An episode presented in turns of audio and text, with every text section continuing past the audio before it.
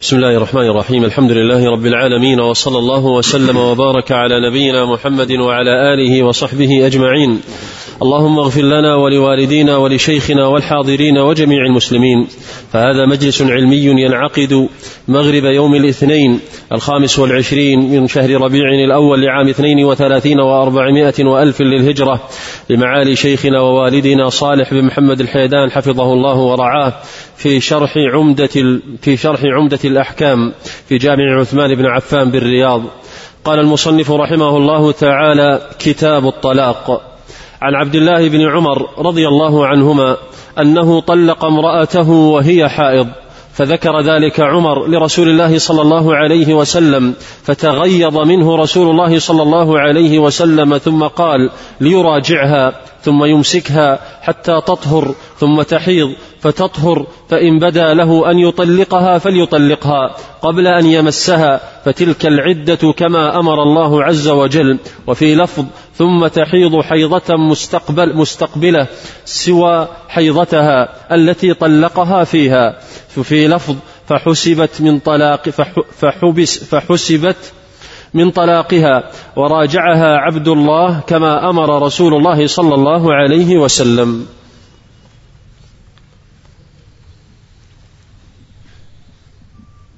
بسم الله الرحمن الرحيم. الحمد لله نحمده ونستعينه. ونستغفره ونعوذ بالله من شرور أنفسنا وسيئات أعمالنا. ونشهد أن لا إله إلا الله وحده لا شريك له. ونشهد أن محمدا عبد الله وخليله ورسوله. أرسله رحمة للعالمين. ليخرج الناس من الظلمات إلى النور. فبلغ الرسالة وأدى الأمانة ونصح للأمة وجاهد في الله حق جهاده. صلوات الله وسلامه عليه. عنون المؤلف رحمة الله عليه الحافظ المقدسي بهذا الباب بأن قال كتاب الطلاق. والمقصود به طلاق الرجل لامرأته. ومن رحمة الله جل وعلا بهذه الأمة أن سهل لها أمر الخروج من المآزق. وأحل لها ما تضطر لتحصيل الحلال فيه كما حرم عليها بمنه وكرمه ما كان تحريمه عين مصلحتها. فما من خير إلا واشتملت عليه شريعة محمد صلى الله عليه وسلم. وما من شر إلا واشتملت على ما يضاده ويهيئ السبيل لعدم الوقوع فيه. لم يجعل الله جل وعلا المسلم في حيرة من أمره إذا مل عشرة امرأته يجد أنها غلا في عنقه لا مجال الخروج من ذلك الغل فشرع الطلاق الذي بينه سبحانه وتعالى في كتابه الكريم الطلاق مرتان. إمساك معروف أو تسريح بإحسان. هذا هو الطلاق الذي إذا فعله الإنسان متقيدا به فهو طلاق شرعي معتبر لا يترتب عليه ارتكاب ما يسخط الله جل وعلا. وما بعده هو الطلاق الذي لا بقاء معه للصلة الزوجية. كان العرب في الجاهلية للواحد منهم أن يطلق امرأته ما شاء فإذا شارفت على انتهاء عدتها راجعها. يجعله يجعلها معلقة. لا هي زوجة تعيش عيشة زوجية بما في العيشة الزوجية الهنية من الأنس والمعاشرة ولا هي خلية تنتهي بمدة فتجد نفسها حرة تتزوج من ترتضيه ويرتضيها. فكان الرجل في الجاهلية يطلق ما شاء أن يطلق فإذا شارفت على الانتهاء من عدتها راجعها.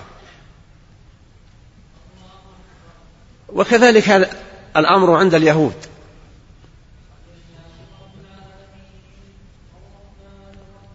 طلاق العرب لا يعرف هل ورثوه عن شريعة لكن قد يكونوا تأثروا بمن جاورهم من اليهود.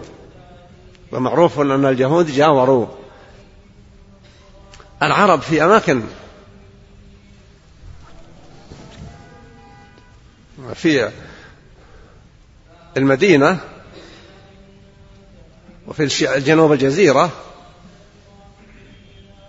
وفي بلاد السماء بن عادية في شمال الجزيرة فقد يكونوا تأثروا بهم وقد تكونوا عنجهية يسيرون عليها والشأن في الناس إلى أن جاء الإسلام. لا يولون المرأة عناية ولا يرون لها حقوقا. وربما حرموها الميراث أو بعض الميراث. بل إن الإنسان إذا مات وله زوجة يملك أي من قرابته به حقا كولد ونحوه أن يرمي عليها كسة ولا تستطيع أن تتزوج. ويتزوجها بدون خيارها. وإن كانت كان العرب أحسن حالا من الوثنيين الآخرين في خارج جزيرة العرب لما جبن عليه العرب من مكارم أخلاق ليست مكارم كاملة من كل وجه ولكنها كانت أحسن حالا من مكارم المجوس وسائر الوثنيين في ذلك الزمن. ولذلك بعث الله محمد صلى الله عليه وسلم ليتمم مكارم الأخلاق. فالنصارى الواحد كان إذا تزوج امرأة لا يملك أن يطلقها. ولذلك حتى عند العامة الأمر الذي يجدون أن يرون أنه لا فكاك لهم منه يقول قائلهم هذه زيجة نصارى. لا يجد مجالا للتخلص من الزوجة.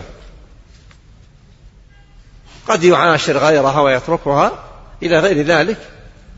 فجاءت الشريعة العظيمة الكاملة المشتملة على حل كل مشاكل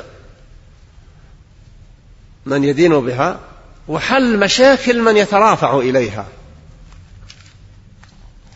لأنها مبنية على العدل والإحسان ومنع الظلم والعدوان. فمن رحمة الله جل وعلا بهذه الأمة أنه لم يجعل الزواج ضربة لازب. تزوج لا مكفكاك. ولم يجعل الرجل حرا يطلق كل ما شاء أن يطلق طلق. وإنما نظم الله ذلك الطلاق مرتان فإمساك بمعروف أو تسريح بإحسان. وما زاد عن الطلقتين فإنه إذا طلق الثالثة لا مجال له بالرجوع عليها. لا إمساك بإحسان ولا شيء. فإن طلقها فلا تحل له حتى تنكح زوجا غيره.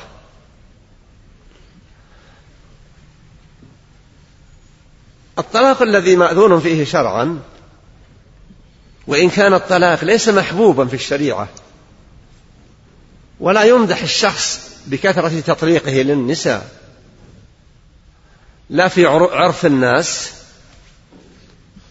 ولا في شرع الله جل وعلا.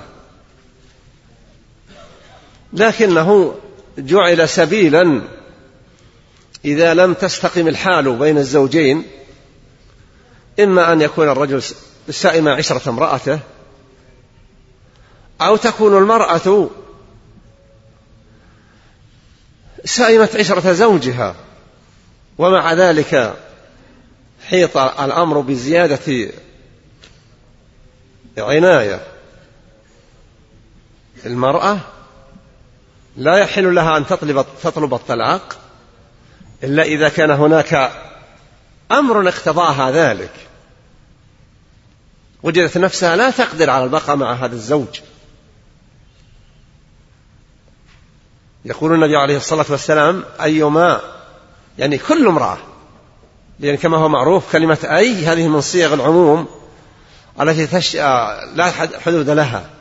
أيما امرأة سألت زوجها الطلاق من غير ما بأس فحرام عليها رائحة الجنة. إن كرهته لدينه فمن حقها. بل إن كان مخلا بالدين فيجب عليها أن تطلب الطلاق. إن كانت قادرة على إثبات ما يقتضي طلاقها طلبت وإذا أبط ألزمه الحاكم. الرجل يقول النبي صلى الله عليه وسلم لا يفرك مؤمن مؤمنة. يعني يفرك يبغض. لا يفرق مؤمن مؤمنة. إن سخط منها خلقا رضي آخر. لا يمكن أن تكون المرأة عديمة أي خلق يمكن أن يرضى. لكن إذا وجد فلا حرج عليه. وبين النبي صلى الله عليه وسلم أيضا أن النساء جبلنا على أمور قد لا يرتضيها الزوج في بعض الأحوال. النبي قال لبعض النساء إن كنا أخوات يوسف. تمكرن إلى غير ذلك. في قصة قال النبي صلى الله عليه وسلم مروا أبا بكر فليصلي بالناس إلى آخر فرجع في ذلك وقيل إن أبا بكر رجل أسيف يتأثر كثيرا وقد لا يستطيع إلى آخره لكن الذي أراده الله ورسوله هو أن يؤم الناس. وهذا من أدلة تأهيل الأمر له بعد رسول الله. فقصدي أن النساء فيهن هذا الشيء. وأخوات يوسف معروف من قصتهن. مع امرأة العزيز وخروج يوسف عليه السلام وحديثهن وقول بعضهم البعض ما هذا بشرا إن هذا إلا ملك كريم إلى غير ذلك.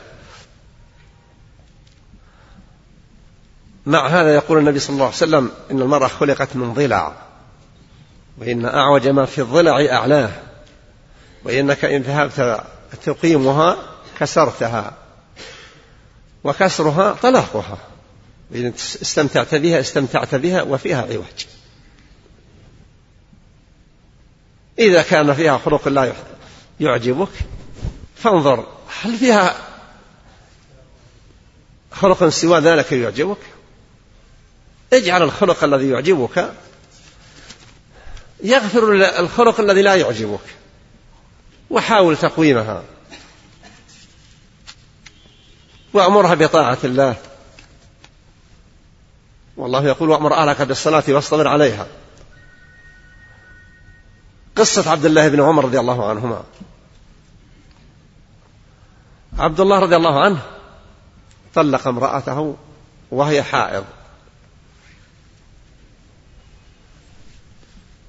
فجاء النبي صلى الله فجاء عمر إلى النبي صلى الله عليه وسلم وأخبر النبي صلى الله عليه وسلم بذلك فغضب النبي صلى الله عليه وسلم. رجل لما علم أنه طلق وهي حاض قال أي تلاعب بكتاب الله وأنا بين أظهركم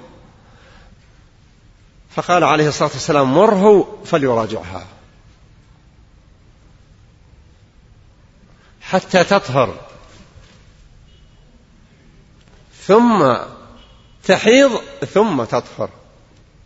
ثم ليطلقها. فتلك العدة التي تطلق لها النساء. مفهوم هذا أن فعل عبد الله بن عمر رضي الله عنهما ليست هي الطريقة التي تطلق لها النساء. لكن هل هذا الطلاق يقع أو لا يقع؟ أهل العلم أهل المذاهب الأربعة المالكية الحنابلة والمالكية والشافعية والحنابلة يرون أن طلاق الحائض يقع ويأثم المطلق بذلك. كيف تكون العد العدة وهي في حيضها أن تطهر ثم تحيض ثم تطهر من الحيضة الأولى بعد ذلك ثم تحيض ثم تطهر ثم تحيض فإذا حاضت ثلاث حيض. بعد الحيضة التي طلقها فيها. إذا طهرت منها خرجت من العدة. النبي أمر عبد الله بن عمر رضي الله عنهما أن يراجعها. اختلف العلماء هل قوله فليراجعها يعني فليعدها أي أن الطلاق لم يقع. النبي لم يقل ذلك. وإنه قال له راجعها النبي يعلم أنه لم يطلق قبل ذلك الطلاق.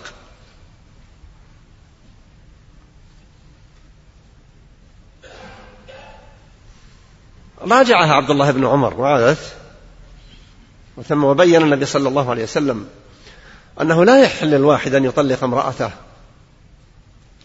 إلا إذا في طهر لم يجامعها فيه. فلا يطلقها في حيض. ولا يطلقها في طهر جامعها فيه.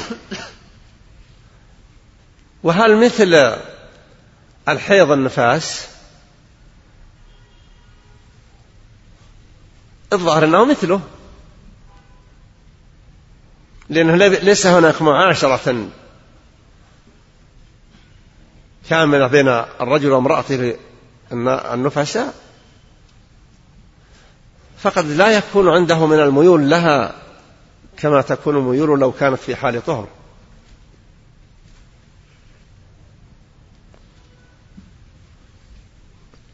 هناك أقوال بأن الطلاق الطلاق في الحيض لا يقع. بالنسبة لي بالنسبة لي لا أرى أنه لا يقع. رأي شيخ الإسلام ابن تيمية أنه يقع. شيخنا الشيخ عبد العزيز بن باز رحمة الله على الجميع يرى أنه يقع. وجمهور العلماء ويشاركهم في ذلك بعض الطوائف الأخرى غير الحسنة. لكن عامة أهل المذاهب الأربعة من الأحناف والمالكية والشافعية والحنابلة يرون أن الطلاق في في الحيض يقع. هو في نفس الحديث يقول واحتسبت. هو لم يصرح في الحديث أن النبي احتسبها طلقة. إذ لو احتسبها النبي صلى الله عليه وسلم طلقة مع أمره له بالمراجعة لما كان الخلاف قيمة. لأن قال محمد صلى الله عليه وسلم فوق كل قول من أقوال البشر الخلق. لكن ذكروا سئل عبد الله بن عمر رضي الله عنه قال رأيت من عجل واستحمق؟ ونحو ذلك. لكنه عبد الله بن عمر رأى إن أنها طلقة وقعت. الذين يقولون لا يقع هذا الطلاق يقولون إنه طلاق منهي عنه والمنهي عنه منهي فاسد والنهي عنه يقتضي الفساد. والشيء الفاسد لا يعتد به.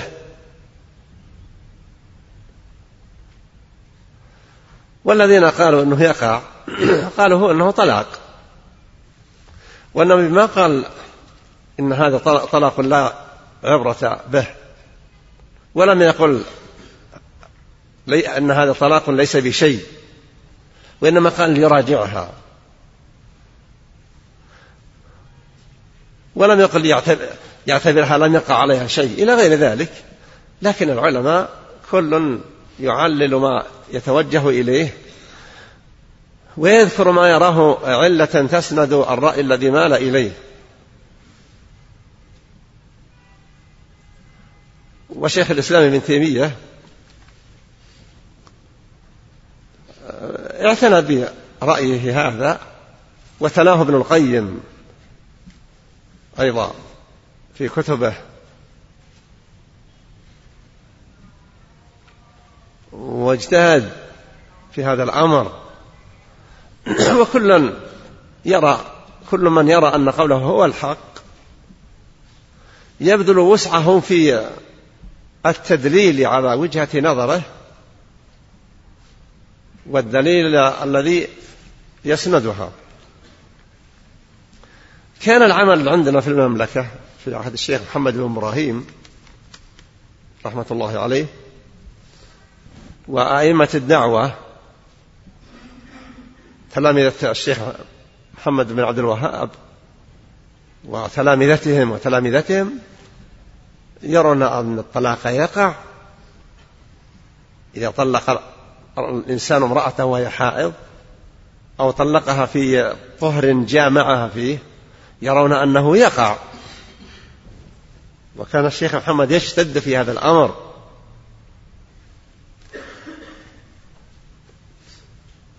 ويرى أن من يبطل الطلاق الثلاث.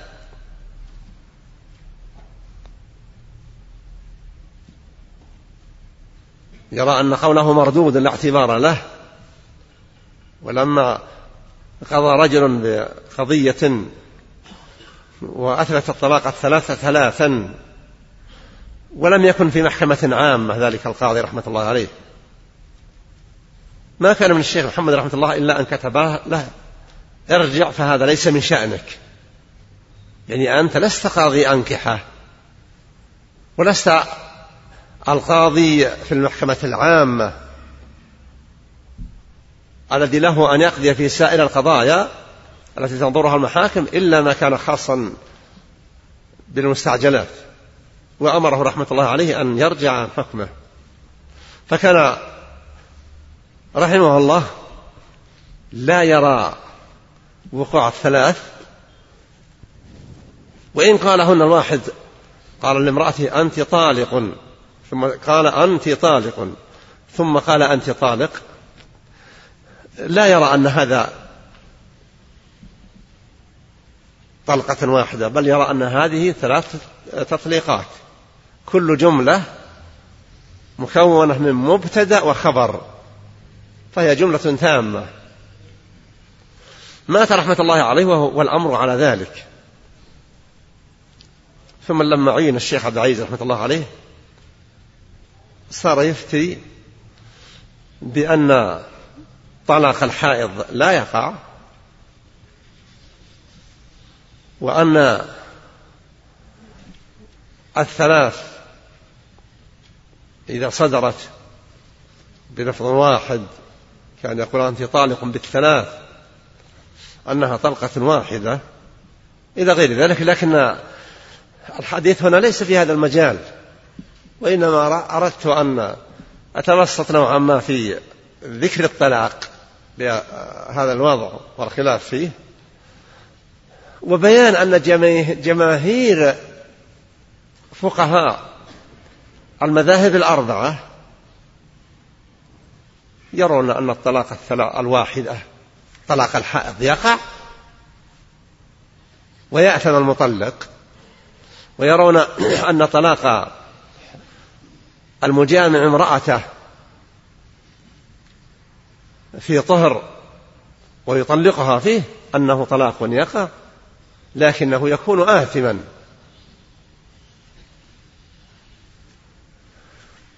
والذي عليه الشيخ الإسلام ابن تيمية وابن القيم رحمة الله عليهما ويأخذ بشيخنا الشيخ عبد العزيز بن باز رحمه الله اعتبار الثلاث المفرقة في مجلس واحد ثلاث واحدة. واعتبار الطلاق في الحيض وفي طهر جامعها فيه يعتبر هو غير واقع. ولا شك أن لكل من من يرى عدم الوقوع اجتهاده وحرصه على إصابة الحق. ومن تمسك بالوقوع يرى أن قوله حق ويستدل له. ويكفي الموقعين للطلاق أن ابن عمر صاحب القصة صاحب القصة يذكر اعتبار الطلاق واقعا. ولا شك أن الصحابة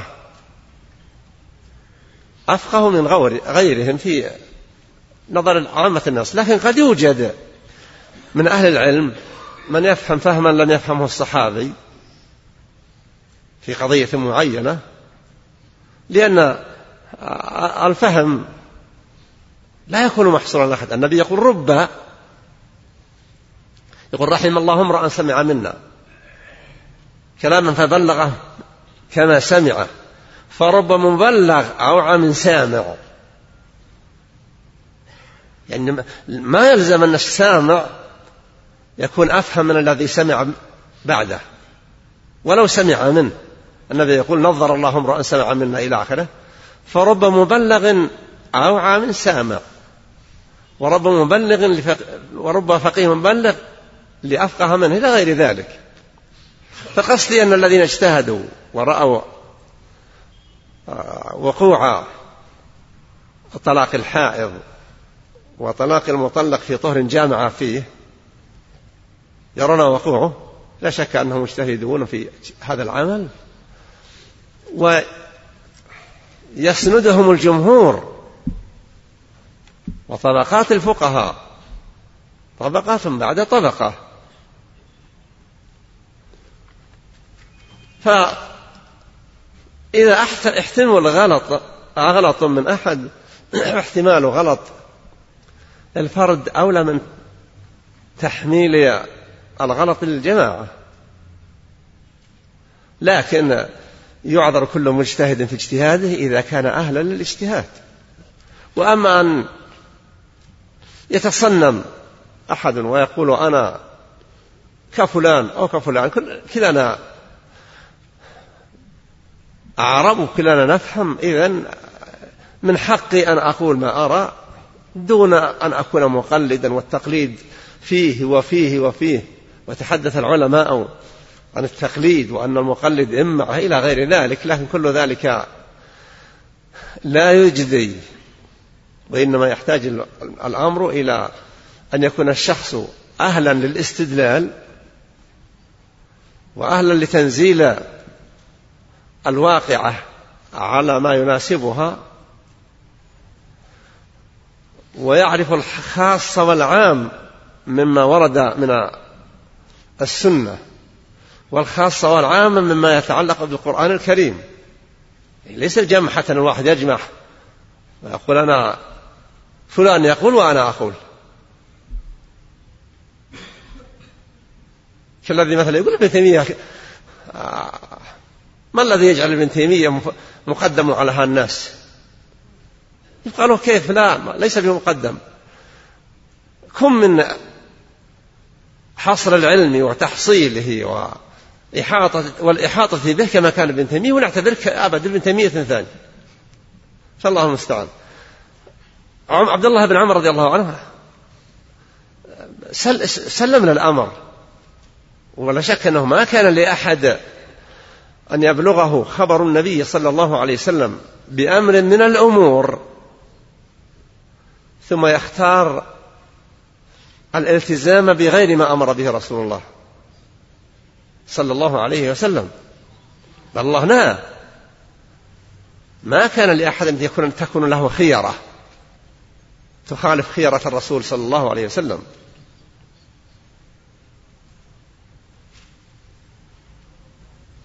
نصيحتي أيضا لا يكون الواحد مقداما. يقول هذا ابن تيمية قال كذا اذا أنا أقول كذا. هذه الدلائل ابن تيمية وابن القيم. هؤلاء الذين غفلوا عنها ولم يروها هل أنت أكثر تحصيلا منهم؟ هل تظن في تظن أن فيهم بلدة ذهن وغباء حتى لا يميزوا ما ميزه ابن تيمية؟ ابن تيمية عاصره عشرات الفحول وربما خالفهم في مسائل ولا عابه إلا أهل, إلا أهل الأهوى وكذلك ابن القيم. وجاء في بعدهم علماء وجاء بعدهم علماء. وفي بلادنا من قيام شيخ الإسلام محمد بن عبد الوهاب رحمة الله عليه. وبلادنا مركز علم. هي كانت مركز علم قبل ذلك. كان فيها علماء. مثل العينة كانت دار فقه وعلم. يقول بعضهم وعليه العمل عند فقهاء العينة وهي قرية الآن من قرى التابعة للرياض. قصدي أن الحياة يأتي أدوار يكون فيه علماء مبرزون. الخلاصة أن ابن عمر رضي الله عنه اعتبر تطليقه لامرأته في حيض جامع في حيض وهي حائض اعتبره طلاقا واقعا. وبقال بما سمعتموه في نص هذا الخبر الذي سمعناه الآن. وهو عربي لم يختلط بعجمة. يفهم دلالة القرآن. لا يحتاج إلى أحد يشرح له فهمها. وكان من فقهاء الصحابة الذين يرجع إليهم في الفتية في عهده بعد وفاة كبار الصحابة كأبي بكر وعمر وطبقتهم. وابن عباس وإن كان أصغر منه سنا فقد كان أيضا من بحور العلم. كما سبق أن ذكرتكم قصة رجل صاحبا رجل صاحب لعبد الله بن عمرو. وعبد الله بن عمر أكثر حفظ للحديث من أكثر الصحابة إلا ما كان من أبي هريرة. جاءه سأل يسأل عن قضية فقال له انظر إلى ذلك الرجل الجالس اذهب واسأل. فذهب وسأل واحد ذلك الجالس فرجع إليه وقال يقول كذا وكذا. قال اذهب إلى ذاك الآخر واسأل. فذهب إليه وسأله. ورجع إليه. وأخبره. قال وإذا بهما متفقان على القول. فقال يعني طيب حسن قال ماذا تقول أنت؟ قال أقول بقولهما. يعني ابن, عب... ابن عمرو أكثر حديثا من عبد الله بن عمر. روى أكثر بكثير. ومع ذلك يرى أن ابن عمر هو المتأهل للفتوى الفتية. فابن عمر في هذا الحديث يقول ما يقول رضي الله عنه. لكن إذا صار الواحد ليس ليس من أهل العلم الذين يرجحون بالدليل وسأل من يثق بعلمه وورع تقاه وأفتاه فلا حرج أن يأخذ بقوله إلا إذا شك في قول هذا المفتي. إن شك فيه فليسأل غيره وليبين وجه الشك الذي طرأ عليه. وبدون شك الاحتياط هو الأخذ بقول جمهور العلماء بأن الطلاق طلاق الحائض يقع ويأثم المطلق لمخالفته السنة. فإن سنة الطلاق أن يطلق الرجل امرأته إذا رغب طلاقها في طهر لم يجامعها فيه. فإن طلقها في حال حيض فهو طلاق محرم ويقع. وإن طلقها في حيض يقع. ومثله النفاس لأن النبي لم يستثن النفاس وإلا فمدته طويلة لكن لم يستثنه هذا مجمل ما يتعلق بطلاق عبد الله بن عمر رضي الله عنهما وما يتعلق بأمر الطلاق بصفة عامة. ونصيحتي للشباب عموما ألا يكون واحد جريئا على الفتيا أن يفتي. ولو سمع من مفت فتوى فإن المفتي قد يفتي لظروف سمعها من المستفتي. قد يكون فهم أن المستفتي شديد الغضب وأنه حصل له أمر فغضب بحيث غلبه الغضب فلم يستطع أن يفكر فيكون ما يعمله أو ينسب إليه بدون فكر إلى غير ذلك. يرشد من يستفتيه إلى ذلك المفتي فإن كان من أهل العلم يستأنس بآراء العلماء. نعم. أحسن الله إليكم. وهذا الرأي الذي ترونه أحسن الله إليك. أنا أرى أنه يقع الطلاق. والطلاق الثلاث أنه يقع أيضا. هذا عاد في حين هو اللي جانا الآن هو طلاق الحائض ومثله طلاق آه، من طلق امرأته وهي في طهر جامعها فيه يأثم في الأمرين.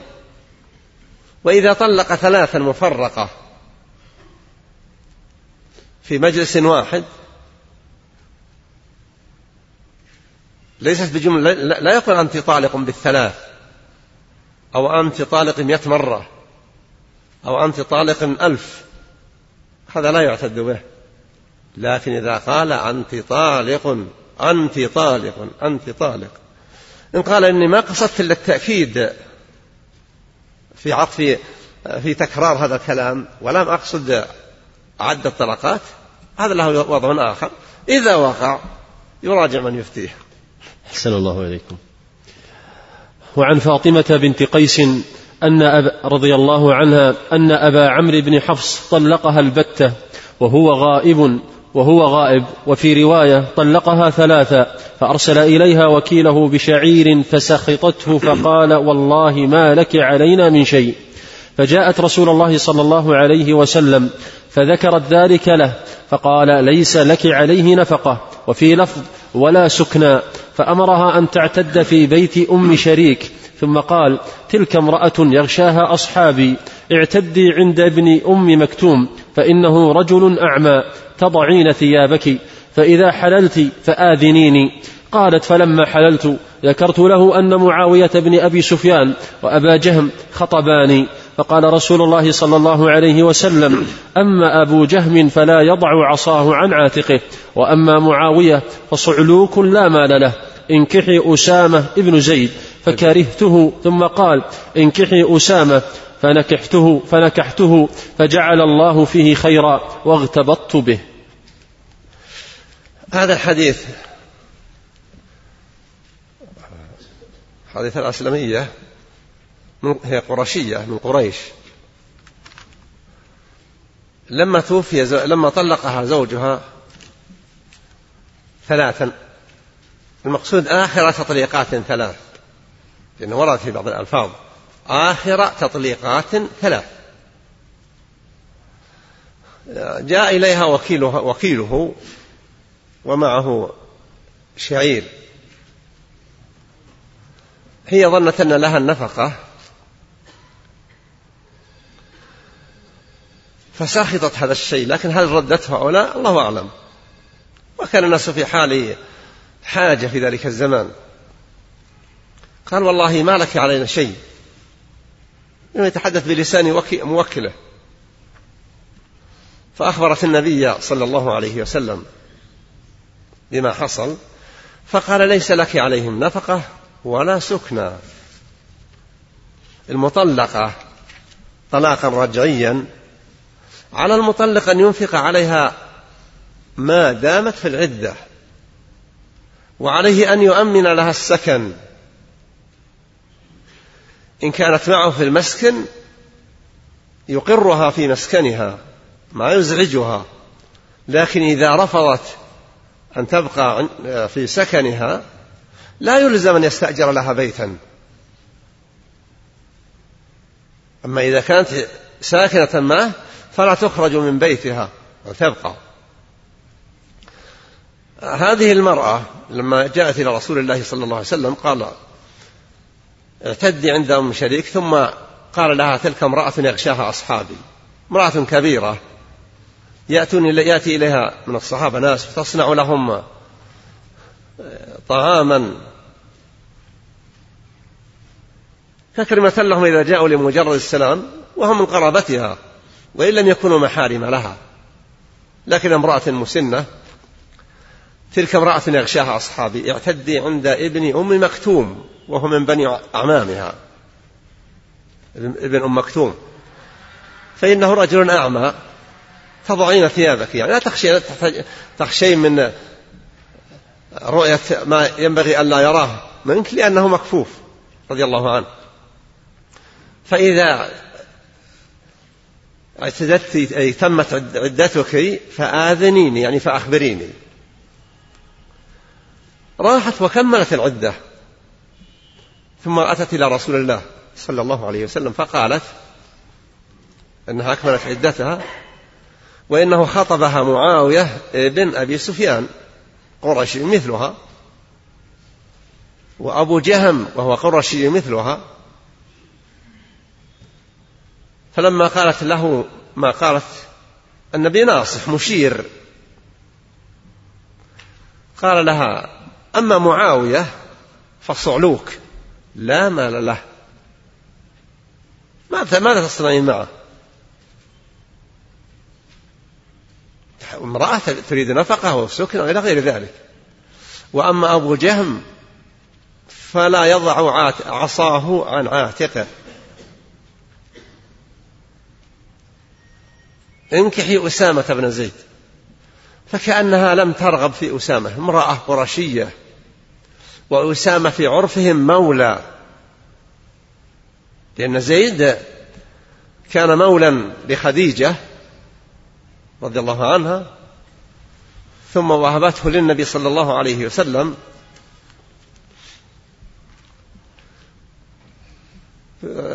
وهو من العرب.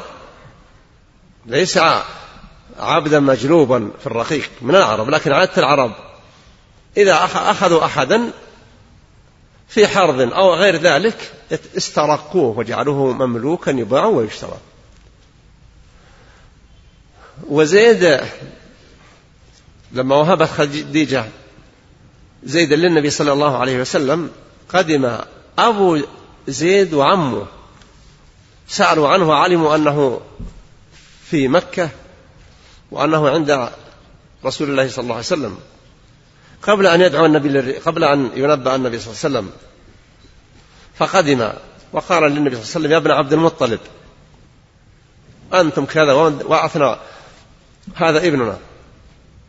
فقال النبي صلى الله عليه وسلم ها هو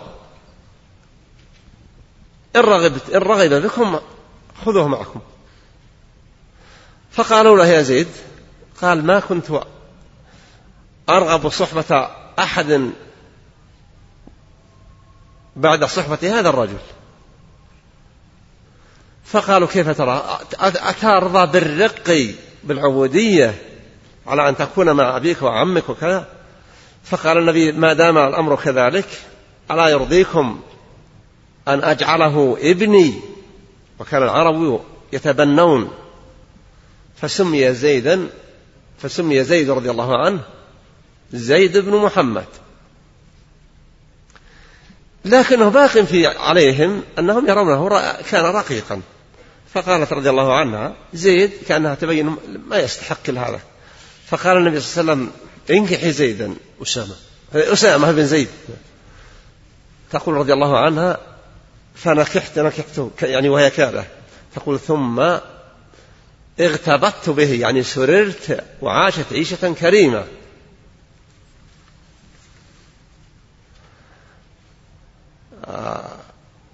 في هذا الحديث أن المطلقة آخر تطليقات ثلاث لا نفقة لها ولا سكنى إلا إذا كانت حاملا. إذا كانت حامل فلها النفقة من أجل حملها والسكنى من أجل حملها.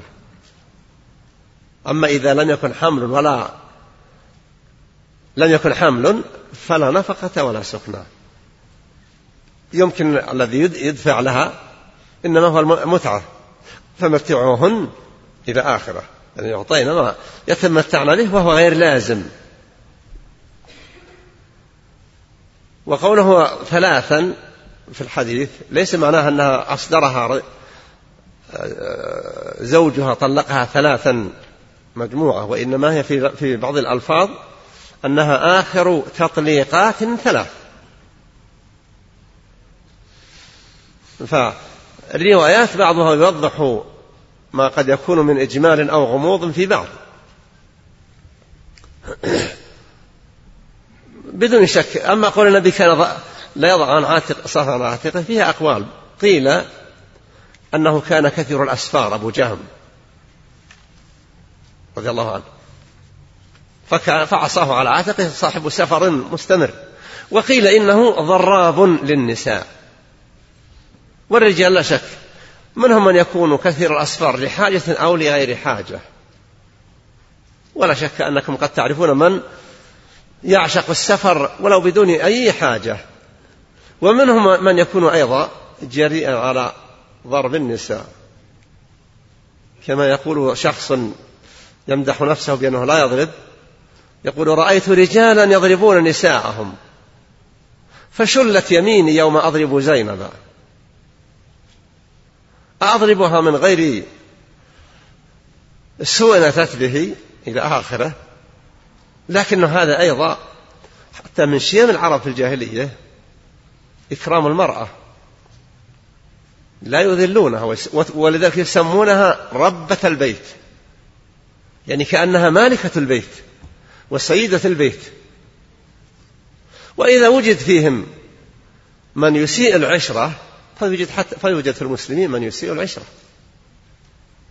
إلا أنهم كانوا أهل جاهلية لا شرع عندهم.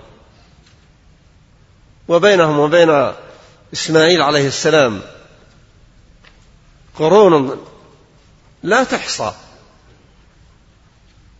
فإن إسماعيل عليه السلام قبل موسى وموسى جاء بعده أنبياء وأنبياء ثم جاء بعد من بعده عيسى إلى غيره. فالعرب ما كانت عندهم شريعة إلا ما بقي عندهم من, ملة إبراهيم وكان عمرو بن لحي أفسد عليهم ذهب إلى الشام ورأى أهل الشام وما فيها من الأصنام. ثم بث الأصنام في جزيرة العرب فصار أول من نشر الشرك الأكبر في جزيرة العرب. والله المستعان. النبي ذكر أنه يقول رأيت عمرو بن لحي يجر قصبه في نار جهنم لأنه أول من آه، دعا لعبادة الأصنام وشرع تشريعات في آه، تحريم شيء وتحليل شيء إلى غير ذلك في الإبل. نعم. أحسن الله عليك. نكتفي بهذا أحسن الله عليك. نكتفي بهذا. أحسن الله. إن شاء الله. نقف عند باب العدة. نعم. نقف عند باب العدة. باب ليش؟ الاعتداد يا شيخ. العدة؟ نعم. والطلاق انتهى كل عمره. لا لا هو كتاب كامل فيه أبواب. خير. أحسن الله عليك.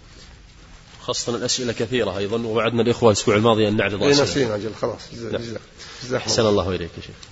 هذا يسأل يقول فضيلة الشيخ أدام الله صحتك في حديث آه، أم معاوية آه، فص... آه، نعم في الحديث أما معاوية فصعلوك فلا مال له. انكحوا أسامة. كيف نربط بين هذا الحديث وبين ما ورد في سورة النور وباقي الأحاديث أن يتم الاختيار طبقا للدين ثم الخلق؟ كيف؟ للدين. ثم للخلق.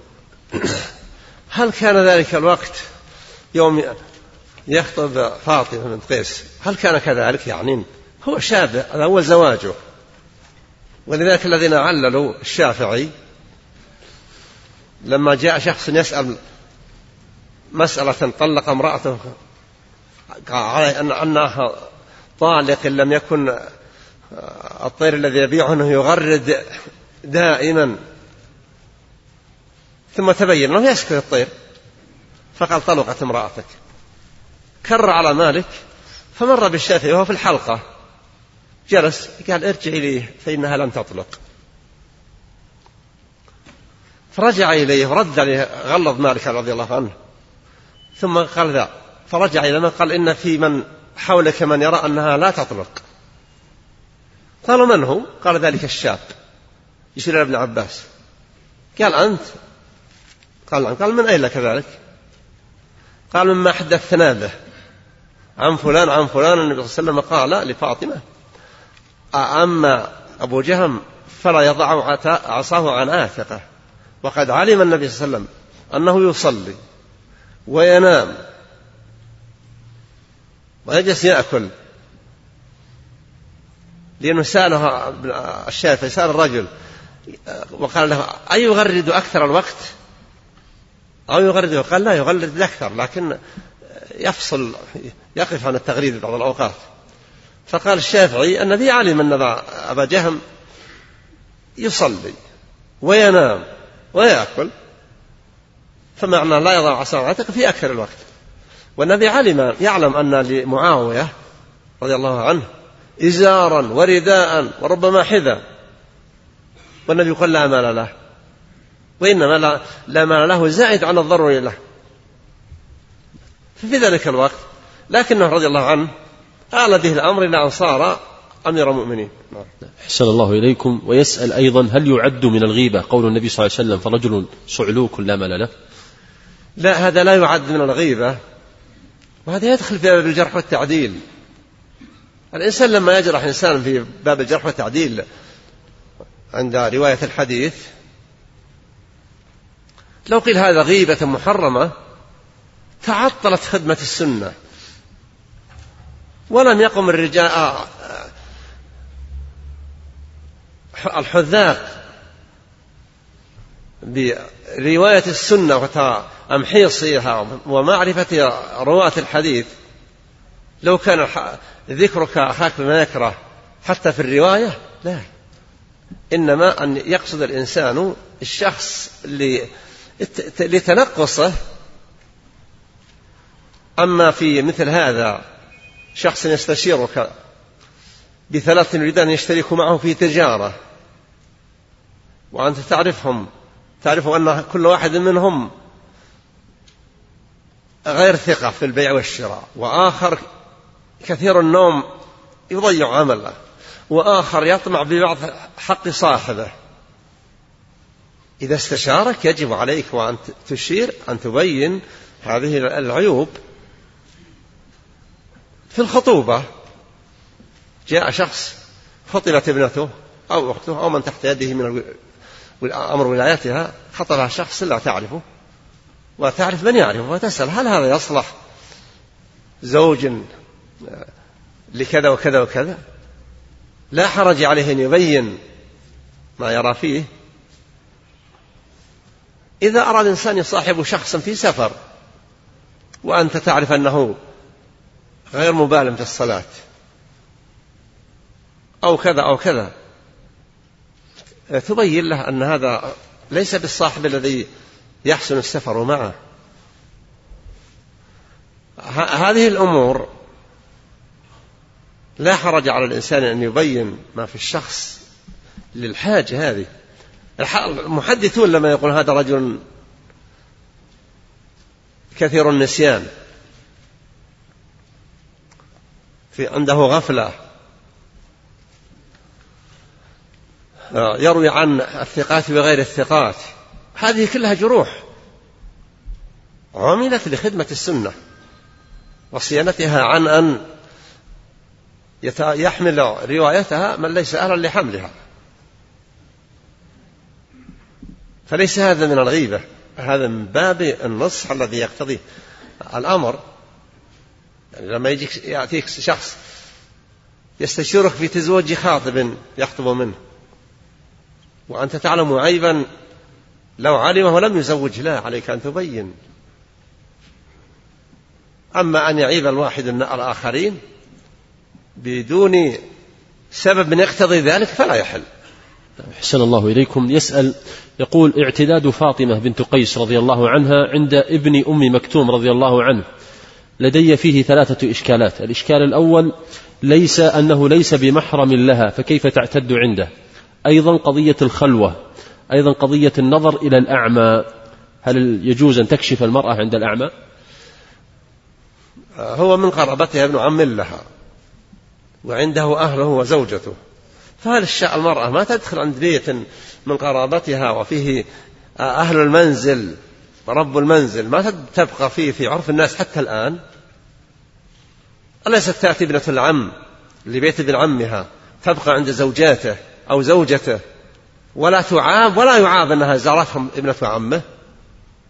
بل. هذه نعم هذه أيضا رجل مكفوف البصر. لو قامت وخرج كفها أو معصمها أو أو إلى آخره. ما يرى شيئا هو.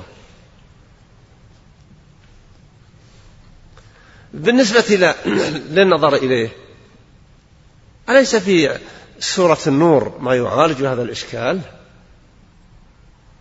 وقل للمؤمنات يغضن من أبصارهن ويحفظن فروجهن ولا يبدين زينتهن إلا ما ظهر منه إلى آخر الآية. المرأة مأمورة أن تغض بصرها عن الرجل. الرجل أمر أن يغض بصره عن المرأة. قل لمن يغضون أبصارهم ويحفظوا فروجهم ذلك أزكى لهم ما زلت على هذا الشيء. ما قال لا لا يلبس لبس تشوق النساء لا يلبس سراويل تنزل على الساق من تحت الثوب إلى غير ذلك مما يعجب النساء. المرأة يعجبها من الزوج في كثير من الأمور ما يعجب الرجل من المرأة. لكن الرجل قيل له يغض بصره ويحفظ فرجه. ذلك أذكر من مقتضى حفظ الفرج أن يحفظ كل ما من شأنه أن يؤثر على الفرج. يغض البصر. لا يستمع لحديثها إذا كان الحديث يؤثر. ألم يقل بشار بن برد؟ ولم يكن وإن لم يكن دليلا شرعيا. والأذن تعشق قبل العين أحيانا. عندما قال يا قوم أذني لبعض الحي عاشقة والأذن تعشق قبل العين أحيانا. قالوا تعشق على ما ترى قال الأذن كالعين توفي القلب ما كان. وش البازي اللي يسأل عن الخلاء يسأل عن الجلوس معها وهي غريبة. هل هو ابن أم مكتوم فرد حتى نقل خلاف ما, ما يعالج هذا الحديث. ما خلب رجل بامرأة إلا كان الشيطان ثالثهما. هو يضرك يعني عدم كثرة اطلاعك على السنة ولا كان تجمع أطراف السنة تجد في هذه علاج لهذه وفي تلك علاج لتلك. نعم. أحسن الله إليكم. إذا يا شيخ لا يجوز للمرأة أن تكشف حجابها أمام الرجل الأعمى.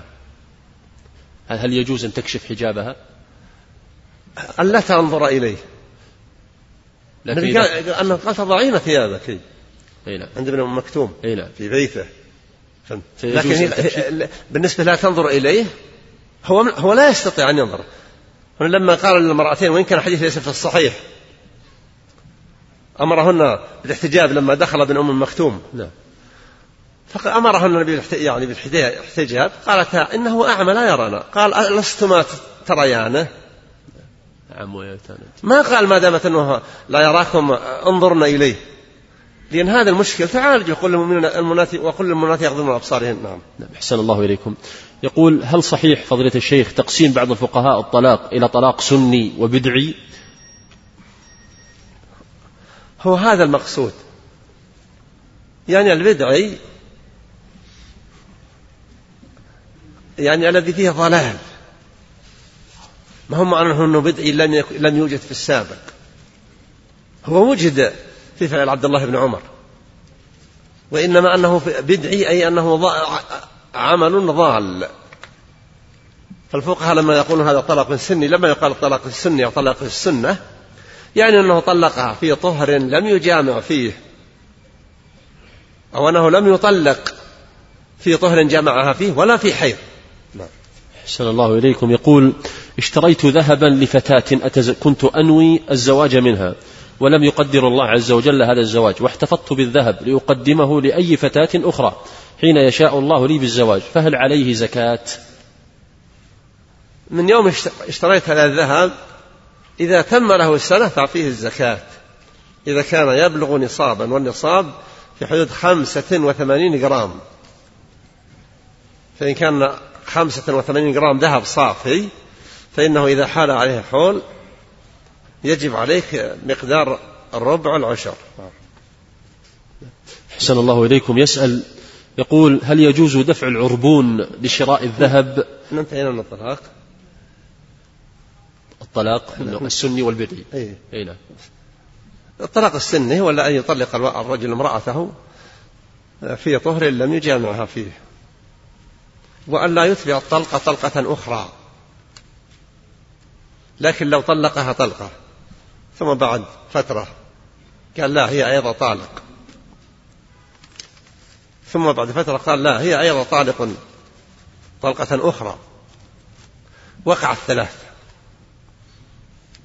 لأن المرأة الرجعية المطلقة طلاقا رجعيا تعتبر زوجة. والزوجة يلحقها الطلاق. وفي رأي شيخ الإسلام ابن تيمية يقول لا يلحقها إلا إذا راجع. إذا قال طلقت امرأتي امرأتي طالق. ثم أراد أن يطلق طلقة أخرى لا يحتاج إلى أن يراجعها. ولا بد يراجع قبل لو طلق بعد ذلك طلقة أخرى ما صحت. ولا شك أن الراجح ليس بقول شيخ الإسلام رحمة الله عليه. ما دامت أن الرجعية تعتبر زوجة ما دامت في العدة فكما أن الزوجة يلحقها الطلاق فالرجعية يلحقها الطلاق. إلا لو قال النبي صلى الله عليه وسلم إن المطلقة لا يلحقها طلاق إلا إذا حصل مراجعة. لو قال النبي صلى الله عليه وسلم كذلك ما صار لأحد كلام كلام لا في رد ولا في قبول. نعم. حسن الله إليكم. يقول هل يجوز دفع العربون لشراء الذهب أو آخذه آخذ جزءا من المال ممن يريد أن أعمل له في ذهبه نقشا كاسم أو غيره حتى يرجع إلي؟ فإن لم فإني إذا لم آخذ منه شيئا من المال فقد لا يرجع وأخسر في ذلك الذهب ويكسد عندي. إذا تم البيع هو لا يتم إلا بالتقابض. فإن اختلفت هذه الأصناف فبيعوا كيف شئتم إذا كان يدا بيد. إذا أراد أن يبيع عليك أو أردت أن تشتري فأتم الصفقة واستأجره للنقشة التي تريد. وأما تقول اشتريت هذا الذهب بهذا الوزن ولكن يا لترزم هنا زهرة وهنا فاس وهنا إلى غير ذلك وتدفع العربون لا ما تم. النبي قال لا لا. لا يتم تملك وبيع إلا بهاء وهاء نعم.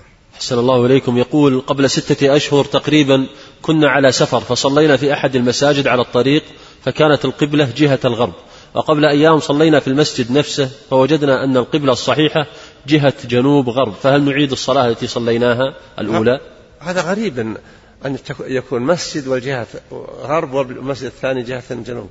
هل أنتم تعرفون الاتجاهات في مهاب الرياح؟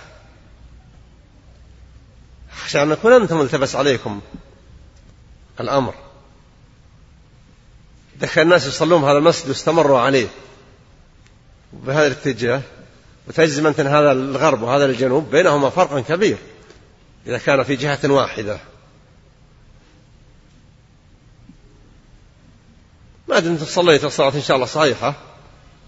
اجتهدتوا وترى لكن لو أنكم في برية وجدتم مصلى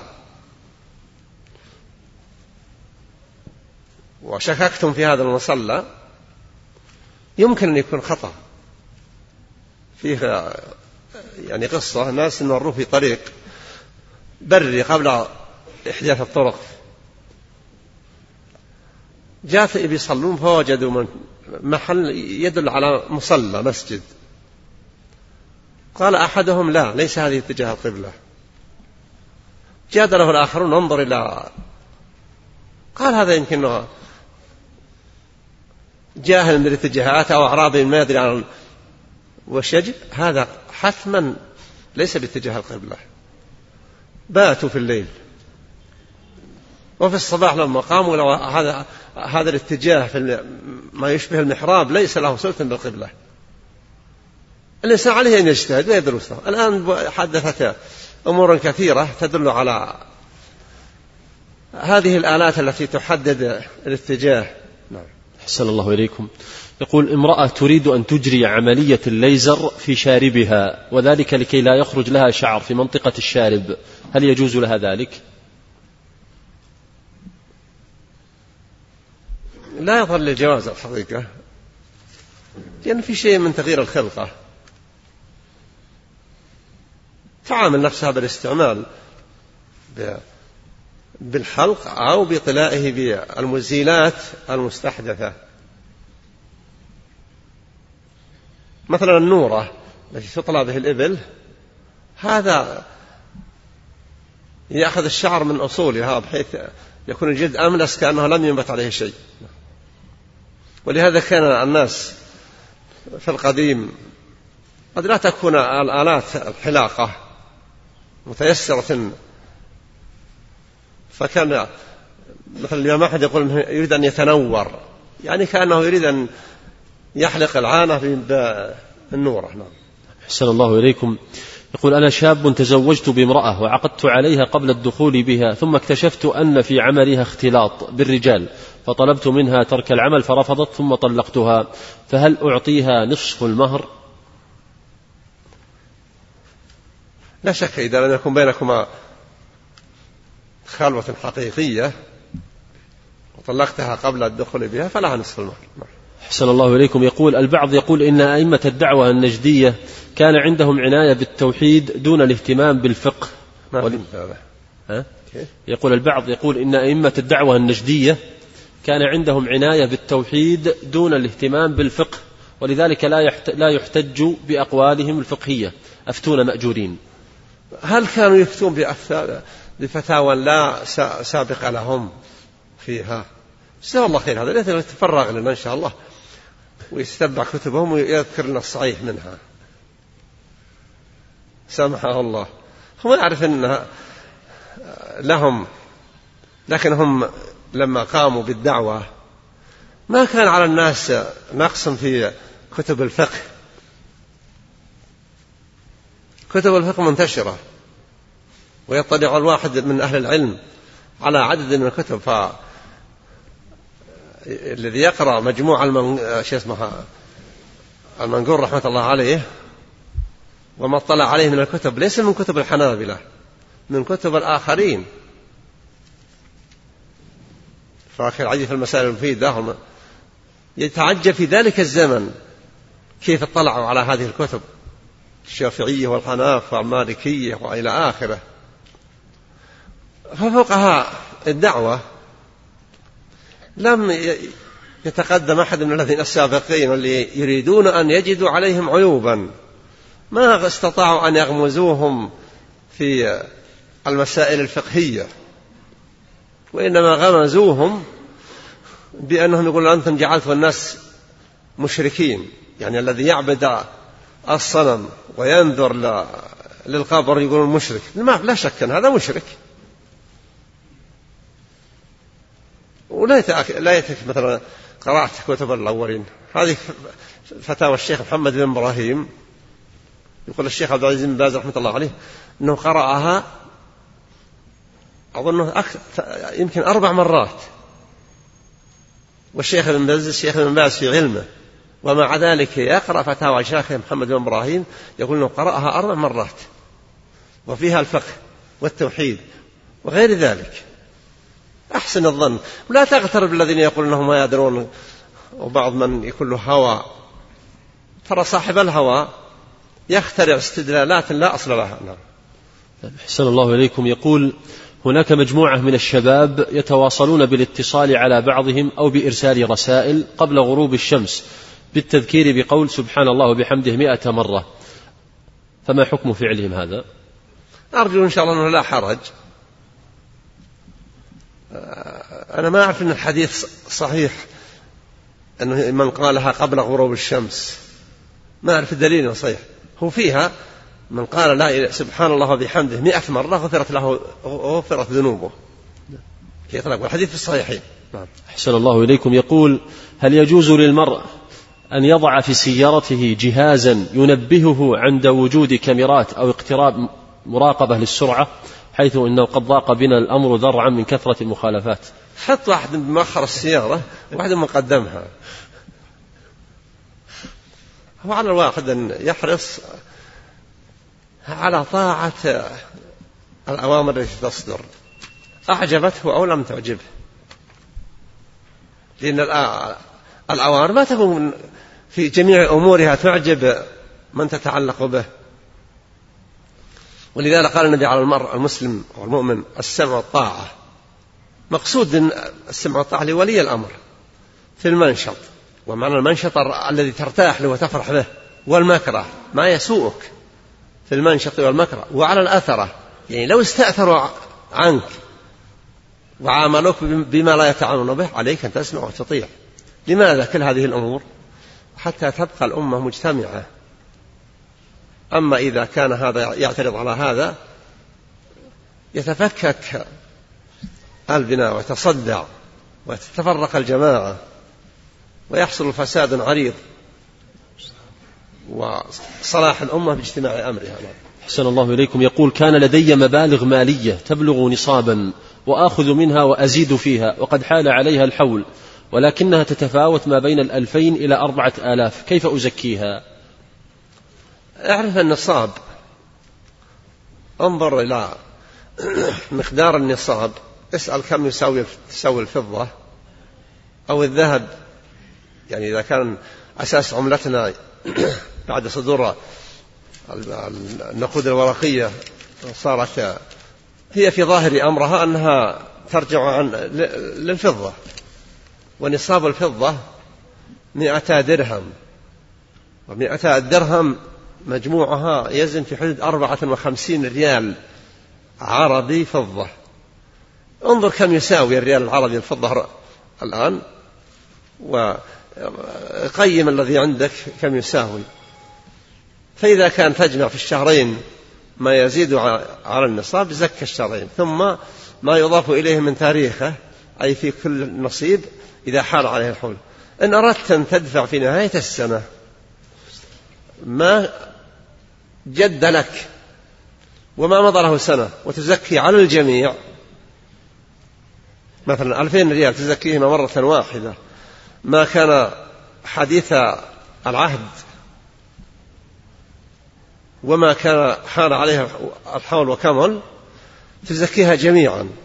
فهي تصح في هذا وتكون بريئة ذمتك من هذا المجموع إلى مضي سنة أخرى. نعم. أحسن الله إليكم. يقول هل مس المرأة لعورة طفلها أو طفلتها أثناء التنظيف؟ أكرمكم الله. ينقض الوضوء أم لا؟ لا لا ينقض الوضوء في الحقيقة. لكن ينبغي أن تحرص على عدم حصول هذا الشيء لكن إذا حصل لا يؤثر على وضوئها. يقول أخي يوسف حبذا لو تذكر الشيخ بوعده لنا بمحاضرة عن حياة شيخه محمد بن إبراهيم رحمه الله. فقد طلبت منه ذلك في الإجازة وذكرته فطلب مني أن أطلب ذلك منك لتذكره في الدرس. ولكن أنت في حاجة إلى تحصيل ما أنتم بصدده وبقية التراجم تترك لمن يتولون دراسة تراجم الرجال. وإذا حانت فرصة أن أتكلم عنها رحمة الله عليه. ما في شك أنا أتلذذ بالحديث عنه رحمة الله عليه لأني أحبه. وهو أهل لأن يحب في أخلاقه وتعامله مع الناس. وتواضعه التواضع المهيب. يعني ليس هو بالتواضع الذي كل يتجاوزه. وكريم المجلس. مجلسه مهيب لا يتجرأ أحد على أن يخوض فيما لا يناسب المجلس في مجلسه. كبار ولا أو صغار؟ إذا جاءه الكبار صاروا صغار أنهم عنده نعم. يعني أحسن الله إليك. نعد الإخوة إن شاء الله في محاضرة. يكون خير إن شاء الله يكون خير إن شاء الله. إن شاء الله إن شاء الله. أحسن الله إليكم. يقول صدر من هيئة كبار العلماء قبل ثلاثين سنة قرار يتضمن تكفير صاحب الكتاب الأخضر. فهل تكفيره يتضمن إهدار دمه؟ وما موقف المسلم من الأحداث التي تجري حولنا؟ أحسن الله إليكم. هو في الحقيقة بالنسبة لي كثر شغل الليبيين لي بسبب حضورهم في الحرم في الصيفية ورمضان فصاروا يعرفون يأخذون أرقام التلفونات. عندي في البيت تلفونين في أكثر الأوقات يشغل هذا هذا وهذا يشغل هذا. قبل خروج الآن دقائق يتصل منهم متصل. هالحين أنا أرى أن الرجل لا يعتبر ولي أمرا لا يصح الخروج عليه. فإنه أخذ السلطة بالثورة على الملك السنوسي ملك ليبيا. فهو مغتصب للثورة للسلطة. ثم هذا الرجل مع اغتصابه للسلطة لم يتحلى بأخلاق المسلمين. هو أنكر السنة. أظن سبق أن قلت هذا الشيء هنا. لا هو أنكر سنة النبي صلى الله عليه وسلم. وقال لا داعي لا حاجة إليها. يكفي القرآن. ثم هو أقرب ما يكون بأنه أعرابي جاهل. نقل عنه أنه يقول لا لا نقول قل هو الله أحد. هذا للنبي. الله يقول له قل هو الله أحد. أما إحنا نقول الله أحد. أعوذ برب الناس أعوذ برب الفلق وأمثال ذلك.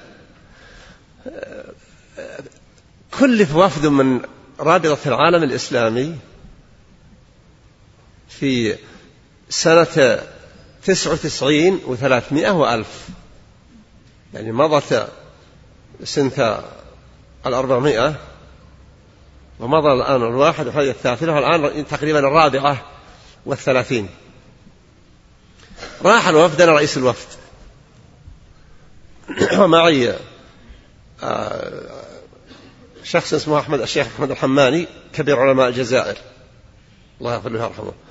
والشيخ أحمد الشيخ أبو بكر جومي رئيس قضاة نيجيريا في ذلك التاريخ. واحد قال له آه، عبد العزيز أظن إسماعيل أو كذا آه، أمين عام الرابطة مساعد الأمين. رحنا له وقابلناه في ليبيا. كنا سكننا في العاصمة أربعة وخمسة ثم قالوا في ليلة اليوم الأخير ستقابلنا الأخ العقيد. الفجر تكونوا متهيئين تركبون. ما نعرف وين نروح. ركبنا في الطائرة قالوا ولا بنغازي وقابلناه أنكر هو ما يتعلق بالقرآن. قال أبدا أنا ما قلت هذا الكلام. مع أنه قال لي عنه أنه يقوله عدد من الليبيين. لكن قالوا لي في الحرم. ونقل عن عنه لهيئة كبار العلماء. هو اعترف بأنه يقول لا حاجة للسنة القرآن يكفي. فقلنا له نحن الثلاثة والأربعة. كيف نعرف أن الظهر أربع والعصر أربع والمغرب ثلاث والعشاء أربع والفجر اثنتان؟ كيف نعرف ذلك إذا لم نعمل بالسنة؟ القرآن لم يذكر هذا التقسيم. وجد نفسه حائرا لا يجد جواب.